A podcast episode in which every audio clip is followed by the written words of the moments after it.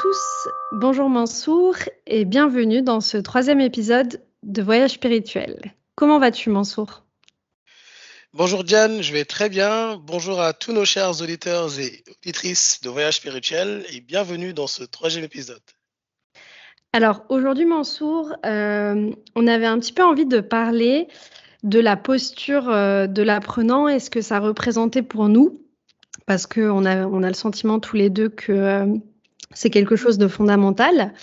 Euh, et moi, si tu le permets, j'aurais bien voulu euh, démarrer par euh, deux petites notions qui me paraissent importantes pour la suite du podcast.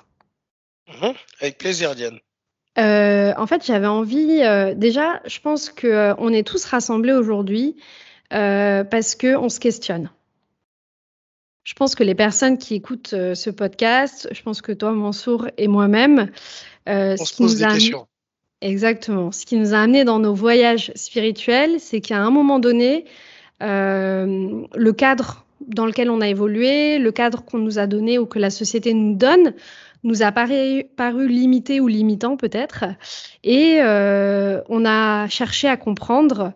Euh, et d'ailleurs, Spinoza disait, la plus haute activité qu'un être humain peut atteindre est d'apprendre à comprendre. Parce que comprendre, c'est être libre c'est finalement un peu se, détacher euh, de ce cadre qu'on nous donne pour ouvrir euh, les possibilités. Et donc, euh, je pense qu'il y a quelque chose qu'on partage et qu'on a partagé dans les premiers épisodes, c'est que pour nous, ce monde est fait d'énergie et cette énergie, elle est constamment en mouvement. Nous sommes cette énergie et que finalement, le monde, notre vie, notre quotidien, c'est euh, des éternels, recommencements, des petites morts, des petites euh, renaissances. C'est de vouloir évoluer, euh, comprendre un peu plus notre rôle, qui nous sommes. Et, donc finalement, c'est d'être constamment dans, cette posture d'apprenant, c'est d'être ouvert finalement à l'information. Et, du coup, ça m'amène à une deuxième notion qui me semble importante et ensuite, euh, je te laisserai euh, réagir, Mansour. C'est euh, la question du vrai ou de la vérité.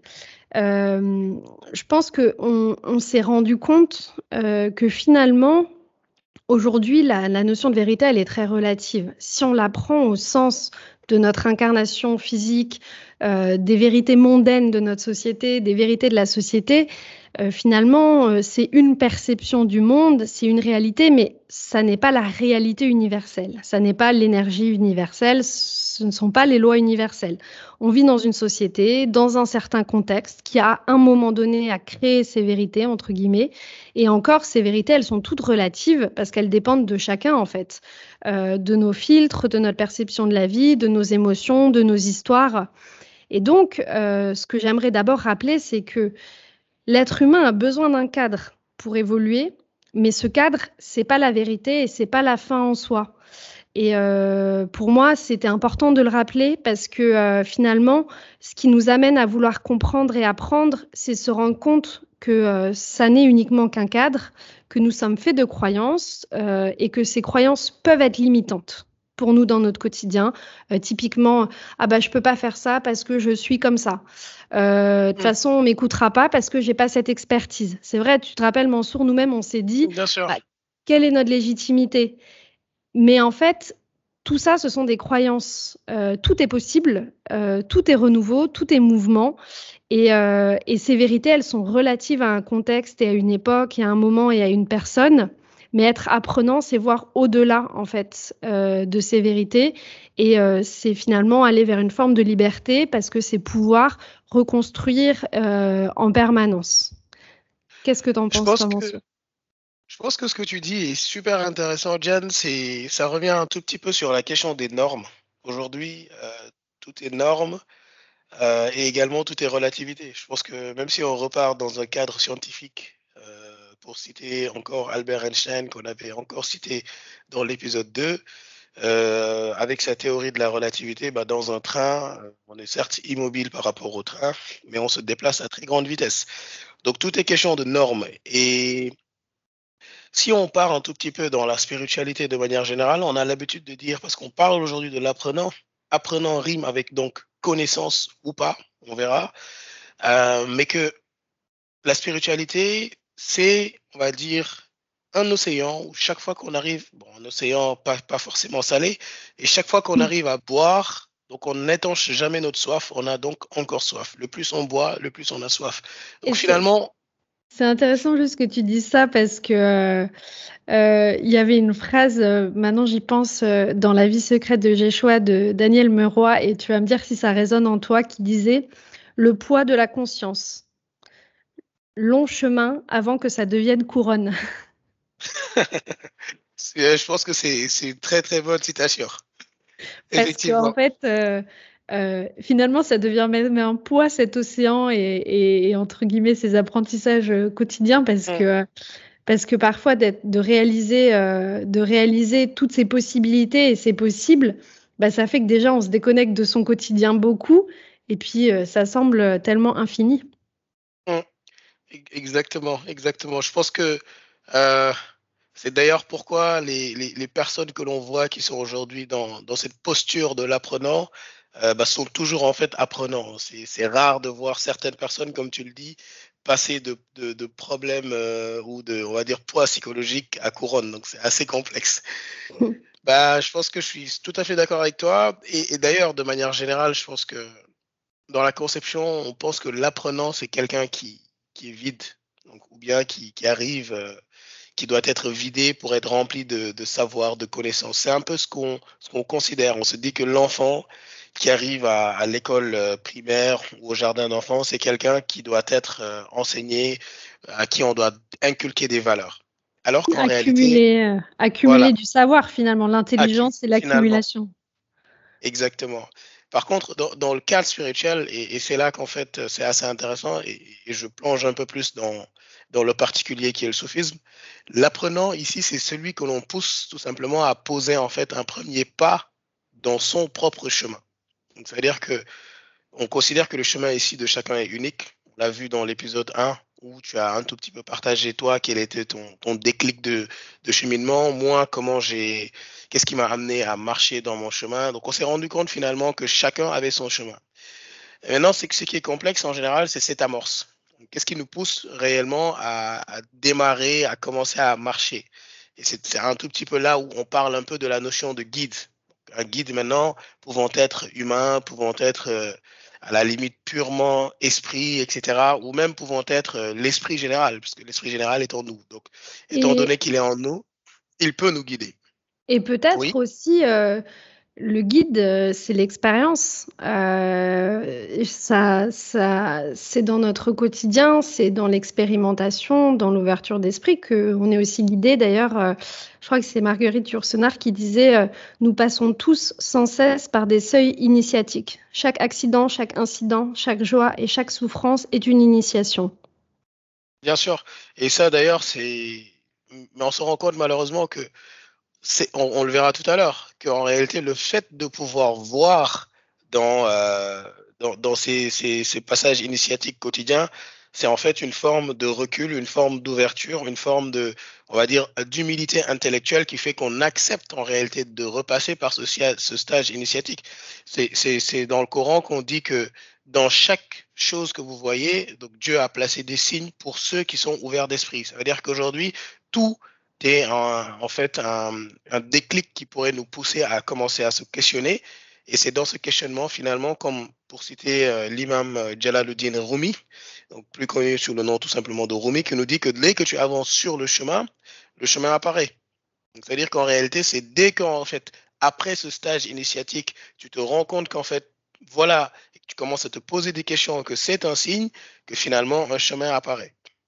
Et, oui. Non, vas-y, je t'en prie, mon sourd.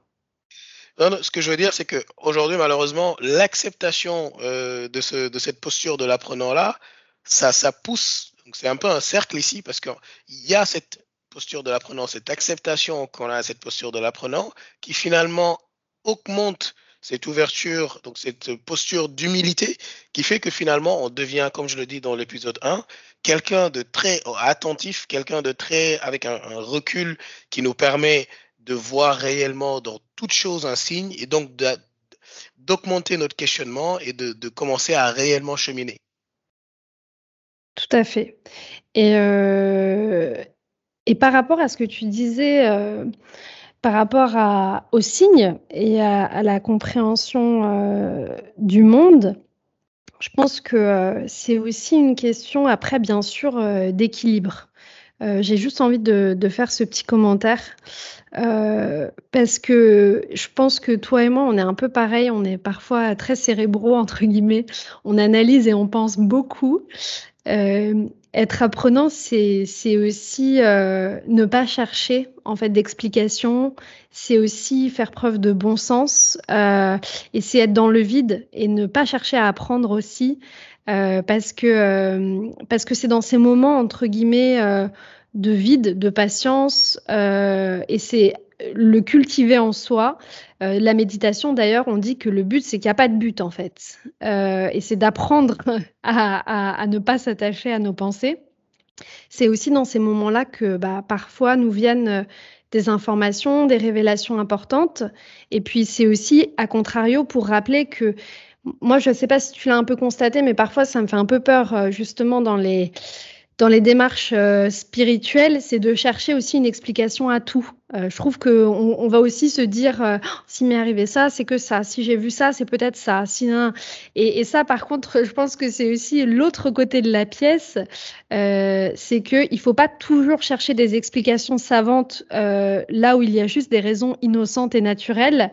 Euh, le bon sens fait partie de, de, de, la vie et il faut pas non plus euh, l'oublier il faut savoir juste accepter aussi parfois l'information euh, comme elle vient. Et ça aussi, pour moi, c'est une qualité fondamentale de l'apprenant et c'est quelque chose que Daniel Meroy, dans son livre sur la vie secrète de Jéchoua, rappelle justement très bien puisque Jésus, en tant que prophète, a, toute cette période où où en fait il avance, mais sans chercher forcément, mais juste il est ouvert à recevoir. Tu parles de, du, prophète euh, qu'on appelle en l'islam le prophète Insa, salam, qui est Jésus. Et moi, j'ai envie de citer la Bible où on dit que les voies de Dieu sont impénétrables, pour dire qu'effectivement, aujourd'hui, euh, les voies de cette énergie globale qui, qui, est entièrement en nous, qui est parce que c'est Imam, encore une fois, Jalaluddin Rumi, qui dit que tu n'es pas une goutte d'eau dans l'océan, mais plutôt tout l'océan dans une goutte en réalité. Et qu'en fait, finalement, se reverser dans, dans l'océan entièrement, c'est tout simplement prendre une goutte de l'océan et la mettre dans l'océan. Donc pour dire que finalement, chercher à trouver une, une réponse à tout, c'est pas forcément quelque chose euh, très spirituel, on va dire. Euh, mais, mais tu as parlé de quelque chose qui était hyper important. C'était aujourd'hui cette entrave qui, qui peut être la, euh, la, réflexion, parce qu'en fait, c'est malheureusement cette, ce revers de la médaille, cet autre côté de cette pièce. Donc, j'ai envie ici de, parler un tout petit peu, de revenir un peu dans moi ce que je, dans, mon cheminement et plus précisément dans, dans la partie que moi je, maîtrise entre guillemets un peu plus, donc la partie soufie, le soufisme. Euh, et ici, je reviens un tout petit peu sur euh, un texte d'ailleurs écrit par Éric Dioffrey où il parle un peu de manière générale de, de la partie du soufisme et, et de cette démarche d'apprentissage. Donc, il dit ici que les soufis ne rejettent pas les autres disciplines, par exemple de l'islam mais mmh ils s'en servent comme d'un tremplin en expliquant que le mot aql, donc aql en arabe, qui signifie la raison ou le mental. Alors, il dit que le même mot, la même structure, veut dire également entrave. Qu'est-ce que ça veut dire? Alors, on sait que le monde spirituel n'obéit pas forcément aux lois de la dualité. Donc, c'est pas euh, blanc, bleu, euh, blanc, noir, c'est pas euh, bon, mal, etc. C'est plutôt une union de contraires. Et c'est dans cette union de contraires-là que euh, nous, nous, les soufis, on va dire les apprenants pour être euh, les apprenants, les, les, les aspirants, qu'on tente de réaliser cette unicité en fait divine, cette unicité énergétique globale. Mais qu'est-ce qu'on voit ici? On voit ici que le mot aql, finalement, qui signifie raison, signifie également entrave. Ça veut dire que la raison peut aussi être une entrave à l'élévation spirituelle, au cheminement. Et là, on, on, se rend compte, comme tu le disais tout à l'heure, qu'on est sur une, une pièce euh, qui a tout simplement deux revers. Il nous oui. faut aujourd'hui ce questionnement pour en, entamer cette, cette, démarche et trouver ce, ce, ce, ce, chemin pour commencer à cheminer. Mais en même temps, ce questionnement, finalement, et cette, euh, cette raison pour chercher de trouver des, des, euh, des réponses à toutes les questions, finalement, est une entrave à l'élévation spirituelle. Et comme je le disais tout à l'heure, parler forcément de l'apprenant nous pousse ici, dans, ce, dans cet épisode, de parler également de quelles sont les entraves. Et pour moi, la mmh raison est une des premières entraves de l'élévation de, de, de, la démarche spirituelle. Après, euh, Peut-être euh, pour compléter ce propos, alors je ne dirais pas forcément que la raison est une entrave parce que comme tu l'as dit, euh, c'est la réponse et en même temps ça peut être la limite. Donc je suis tout à fait d'accord avec, euh, avec ce que tu dis. C'est encore une fois, tout est question d'équilibre. L'esprit est un des moyens, entre guillemets, d'évolution et de compréhension de notre être. Et puis les sens intérieurs aussi euh, sont un autre moyen, et notamment notre intuition. Et je pense qu'il faut aussi euh, savoir euh, réguler entre raison, intuition dans, dans, notre quotidien. Mais ce que je voulais surtout dire par rapport à ce que tu disais, Mansour, c'est que ça rappelle en fait que finalement, il y a des choses fondamentales pour être un apprenant. et pour pouvoir aussi se distancier entre guillemets de, de sa raison, c'est l'écoute euh, finalement. C'est de ne pas être forcément dans l'action, c'est de ne pas parler, mais juste de savoir écouter et euh, observer. Euh, et ça, finalement, c'est quelque chose qu'on nous apprend peu, ou je trouve qui est assez rare, parce que même moi, je me rends compte que parfois, bah, même là, tu vois, quand tu dis une idée, je vais vouloir rebondir. Donc ça veut dire que j'émets une forme de jugement en fait à ce que tu dis. J'ai besoin d'approuver ou non, j'ai besoin de rebondir. Et c'est quelque chose que j'essaie vraiment de cultiver dans mon quotidien et d'apprendre justement. C'est quand j'échange et quand je parle, c'est de ne pas forcément avoir d'avis ou d'opinion. C'est dans un premier temps juste savoir écouter et accueillir et recevoir l'information. Et, mmh. ça, ça, demande beaucoup de travail et j'aurais aimé, euh, peut-être dans mon éducation, qu'on me l'apprenne. Et bien sûr, euh, ceci en le contrebalançant avec euh, mon intuition, ma raison et en faisant preuve de discernement. Donc l'idée c'est pas de dire oui à tout, euh, c'est pas d'être d'accord ou pas, c'est juste de savoir accueillir l'information et ensuite par rapport à, à, notre socle de valeurs et, et, je pense que ce socle de valeurs c'est ce qui réunit toutes les traditions spirituelles et les religions, quelle que soit l'époque, quelles que soient les personnes il y a cette volonté fondamentale, c'est quand même d'aller vers le bien, euh, d'aller vers la paix, vers l'harmonie, la compassion. Euh, ensuite, les chemins peuvent être différents. Mais ce que je veux dire par là, c'est que euh, être dans l'écoute, c'est accueillir l'information sans la juger, sans vouloir forcément rebondir. Et d'ailleurs, c'est un petit exercice qu'on peut essayer de faire dans notre quotidien qui est intéressant. Et ensuite, c'est savoir être connecté à ces valeurs qui nous guident et, faire euh, finalement en sorte que ce qu'on partagera, ce qu'on communiquera, ce vers quoi on ira, euh, ça respecte ces valeurs fondamentales. Est-ce que je suis dans la bienveillance? Et c'est faire preuve de discernement aussi. Et ça, je pense que c'est très important parce qu'aujourd'hui, on a accès à beaucoup d'informations. Euh, les réseaux sociaux sont extrêmement présents dans notre quotidien. Et euh, le discernement, c'est de savoir se demander ben, qui me donne cette information, dans quel contexte, à quelle époque, euh, et pas juste euh, de prendre les informations, mais de, du coup, les analyser à travers notre, nos valeurs, euh, pour être sûr que bah, finalement ce qu'on partage euh, soit bien en phase avec qui nous sommes et euh, dans le but justement d'une évolution commune en, paix et, dans la compassion finalement. Hum. Ben, je pense que ce que tu dis, moi, quand je prends l'écoute aujourd'hui, je la, je la mets en fait dans, dans une entité encore plus large. Et ben, je ne manque jamais d'occasion de rendre hommage à mon grand-père, comme je le fais dans l'épisode 1. Et dans cet épisode 1, comme si tu te rappelles, je redéfinis un tout petit peu, selon euh, l'enseignement que j'ai eu de mon grand-père, euh, ce que j'appelle moi l'humilité. En fait, l'humilité, c'est pas forcément euh, de se coucher comme, comme on pourrait aujourd'hui le définir, et plutôt de pouvoir observer le silence pour écouter. Et donc, cette humilité, en fait, pour moi, l'écoute en fait partie aujourd'hui. L'observation en fait partie. La respiration profonde, la respiration ventrale en fait partie. On se rend compte finalement que, donc, quand on est dans une posture au finish de, méditation, on est dans une posture d'humilité pour accueillir le monde, le monde qui est en nous en réalité. Donc c'est comme si on repartait vers nous-mêmes pour écouter l'extérieur, pour écouter l'intérieur. Et en fait, on, arrive ici vers, ce qui est intéressant, l'objectif de ce qu'on appelle dans la démarche soufie la tarbiya, qui est l'éducation euh, spirituelle, qui en fait conduit à ce qu'on appelle l'adab.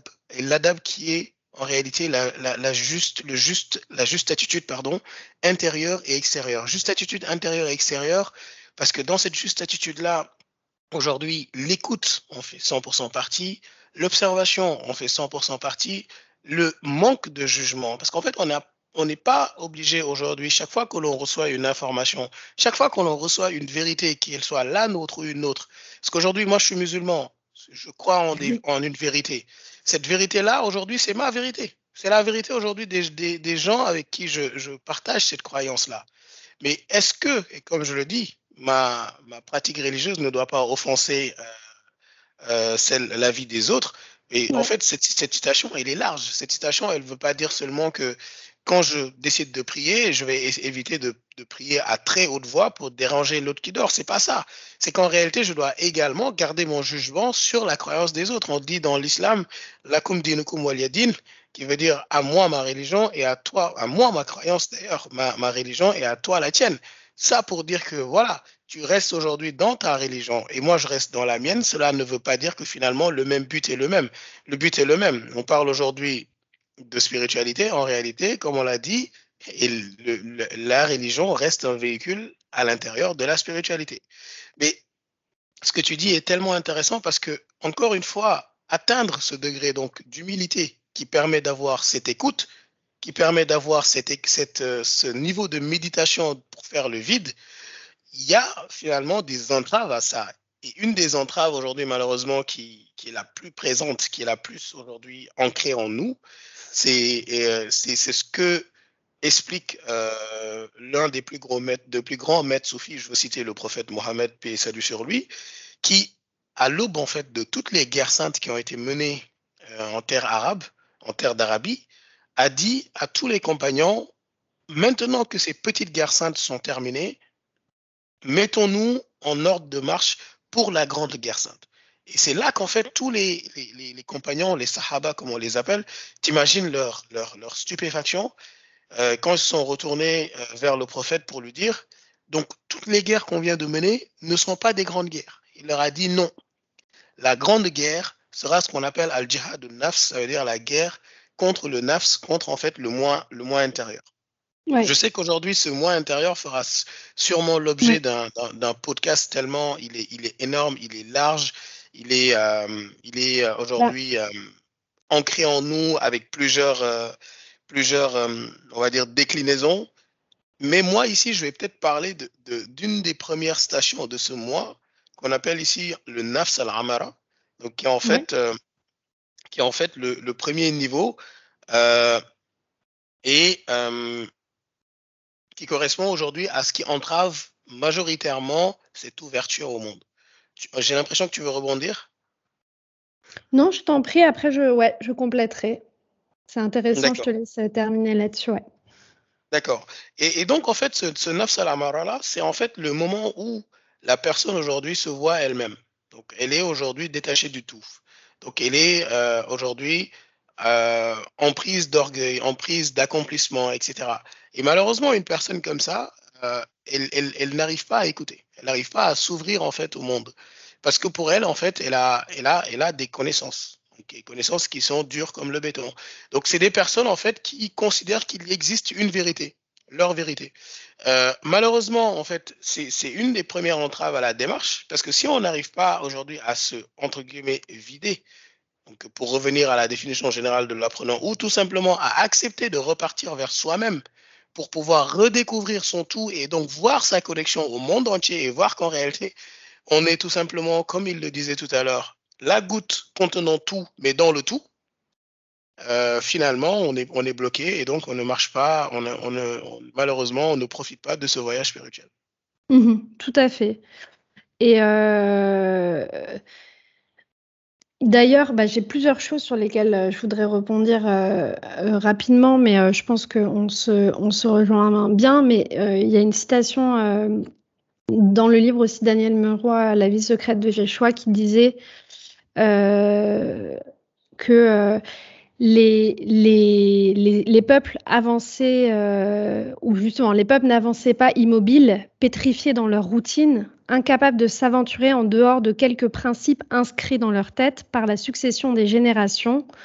On vivait en sommeillant. Et en fait, j'aimais bien ce terme de on vivait en sommeillant parce que finalement, c'est c'est un peu bah, ce que tu disais, c'est que on peut avoir accès à des apprentissages, à des vérités, mais en fait, ce qu'il faut garder, euh, c'est pas les routines et les principes. C'est ce qui nous permet de nous élever intérieurement euh, et de nous connecter à l'énergie du monde. Les routines qu'on va créer, les pratiques, c'est encore une fois un véhicule pour y arriver.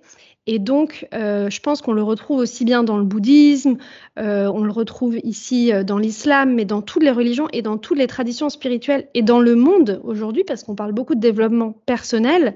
C'est avant tout une démarche où on comprend qu'il y a quelque chose de plus grand, euh, que ce, quotidien, entre guillemets, matériel n'est pas la seule réalité, que l'univers nous dépasse. Et ensuite, euh, pour pouvoir aller dans ce développement, euh, le premier lieu, c'est faire ce travail sur soi-même pour comprendre nos émotions, ce qui nous guide, ce qui nous tiraille, pour justement pouvoir s'élever et cheminer en conscience dans notre vie et tu l'as très bien dit, ça passe avant tout par euh, des qualités intérieures, euh, un travail sur soi, euh, cultiver l'humilité, être dans l'écoute, être dans l'émerveillement, être dans l'apprentissage. Et tout ça, c'est ce qui fait finalement un apprenant. Et, et, je pense que peut-être pour, pour conclure un peu moi de mon côté, ça me semble important parce que pour moi, être apprenante, ou le faire en conscience, parce qu'on est tous des apprenants hein, quand même, euh, c'est être libre finalement. C'est que je n'ai pas le sentiment d'être attaché à des croyances, j'ai pas le sentiment de devoir respecter euh, quelque chose, j'ai le sentiment que tout est possible. Euh, et, et c'est ce qui me permet aussi de mieux vivre mon quotidien parce que j'apprends dans tout ce qui se passe, donc de mes erreurs, j'apprends de mes expériences de vie, euh, je n'essaye de, j'essaye pas d'être dans la culpabilité, mais de me responsabiliser par rapport à mes actions et à me dire, OK, qu'est-ce que ça m'a appris? Pourquoi j'ai agi ainsi? Et donc, je partagerai une dernière phrase euh, de Marguerite Yourcenar que, que je trouve très fort. C'est un petit texte. Euh, le meilleur pour les turbulences de l'esprit, c'est apprendre. C'est la seule chose qui n'échoue jamais. Vous pouvez vieillir et trembler, vous pouvez veiller la nuit en écoutant le désordre de vos veines, vous pouvez manquer votre seul amour et vous pouvez perdre votre argent à cause d'un monstre, vous pouvez voir le, monde qui vous entoure dévasté par des fous dangereux ou savoir que votre honneur est piétiné dans les égouts des esprits les plus vils. Il n'y a qu'une seule chose à faire dans de telles conditions, c'est apprendre. Le véritable lieu de naissance est celui où l'on a porté pour la première fois un coup d'œil intelligent sur soi-même. C'est assez fort, en, effet, cette, euh, cette, citation que tu viens de, de, nous, de nous partager. Euh, ça me rappelle euh, ce que me disait un de mes professeurs à l'université. Il me disait, Mansour, quand on arrête d'apprendre, quelque chose meurt en nous. Mais en réalité, je pense que aujourd'hui, si je devais partager cette même citation, je ne dirais pas ça comme ça. Je dirais que quand on arrête d'apprendre, nous-mêmes, on meurt euh, sans, le savoir. Et peut-être pour compléter, moi, sur ce que tu dis, euh, je veux juste revenir sur un tout petit peu, comme tu l'as dit, hein, l'ouverture. Aujourd'hui, si on prend euh, dans le cadre de la spiritualité, et plus précisément dans, le soufisme, aujourd'hui, où on a beaucoup de, de ce qu'on appelle les tariqas, les voies, parce qu'en fait, le monde est vraiment pluridimensionnel avec plusieurs, plusieurs, mais vraiment beaucoup de manières de l'aborder. Et ça, aujourd'hui, je pense que rien que savoir que le monde a plusieurs manières d'être abordé fait qu'en fait, on soit dans une posture où l'on est déjà ouvert à voir, en fait, le, le, les méthodologies d'abord d'autres personnes, en se disant que la nôtre n'est pas forcément l'absolu. Sachant que voilà, Euh, aujourd'hui, même si on prend euh, l'islam, le soufisme, il y a beaucoup, beaucoup, beaucoup de voies. Et donc, dans ces voies-là, comme je le disais tout à l'heure, la Tarbiya est un des premiers, euh, un des premiers actes dans, cette, dans ce cheminement-là, acte qui n'a tout simplement comme but de se détacher aujourd'hui de tout ce qui va être euh, narcissisme, arrogance, fierté, etc., qui finalement nous positionne encore, comme tu l'as dit, dans une position en fait de liberté. Parce qu'aujourd'hui, nos croyances, quand je dis nos croyances, ça peut être une croyance euh, même au-delà même de la religion, le fait de euh, le, fait de se positionner aujourd'hui, euh, voilà, c'est comme bah, par exemple. Disais, je, tu vois, ah bah non, on peut pas lancer ce podcast parce qu'on n'est pas des sages, par exemple. J'imagine une croyance qu'on pourrait avoir. Exactement. Nous ne sommes en effet pas des sages. Pour autant, nous pensons que nous pouvons réaliser ce podcast. Donc voilà, je pense que même ces, ces, ces genres de croyances finalement sont des freins. Et en fait, encore une fois, je pense qu'on on développera ça plus quand on parlera de l'ego de manière générale. Mais ce sont aujourd'hui euh, des formes d'ego, même de penser que à la limite on ne, peut pas ou on, peut, faire beaucoup de choses et, même de se sous-estimer, tout ça, ce sont des formes d'ego. Et c'est malheureusement des blocages qui nous empêchent d'être, comme tu l'as très bien dit, libres, libres dans ce qu'on a décidé de d'expérimenter. Aujourd'hui, je peux être libre aujourd'hui dans le soufisme, ne pas se dire forcément que voilà, cette tariqa ou, euh, sur laquelle je suis en train de cheminer est la seule, et donc être ouverte aux autres, libre de manière encore plus large, en me disant que de manière générale, la spiritualité est bien au-delà d'une religion, mais libre encore une fois de manière encore, encore plus large, en me disant que je fais partie, comme j'ai dit encore, je pense que cette citation est revenue deux fois, elle va revenir trois fois. Je suis tout l'océan dans une goutte. et non pas euh, voilà et non pas une goutte de l'océan. Donc voilà, je peux considérer que dans ce monde-là, je peux m'ouvrir, apprendre, prendre le recul de voir aujourd'hui ces oiseaux chanter et me dire qu'ils sont peut-être en train de faire des choses sur lesquelles je peux apprendre beaucoup sur le monde. Donc voilà, en guise de conclusion. Merci Mansour et euh, je pense que c'est une super transition parce que euh, notre prochain épisode euh, parlera du mois, parlera de l'ego. Donc on va commencer ce chemin sur notre travail intérieur et, ce que ça, représente, cet ego ou le NAF comme tu, l'as appelé. Et je pense qu'on ne peut que conseiller aux, auditeurs euh, de rester ouvert, euh, d'être guidé par leurs valeurs, euh, par la bienveillance et, et, de faire confiance et que c'est dans cette voie qu'on apprend tous ensemble et j'ai hâte d'ailleurs qu'ils nous partagent aussi leur opinion pour qu'on puisse enrichir cet épisode et peut-être un jour le refaire différemment. Ce sera toujours un plaisir, Diane. Merci. Donc, merci à toi et à très vite pour, cette, pour ce prochain épisode.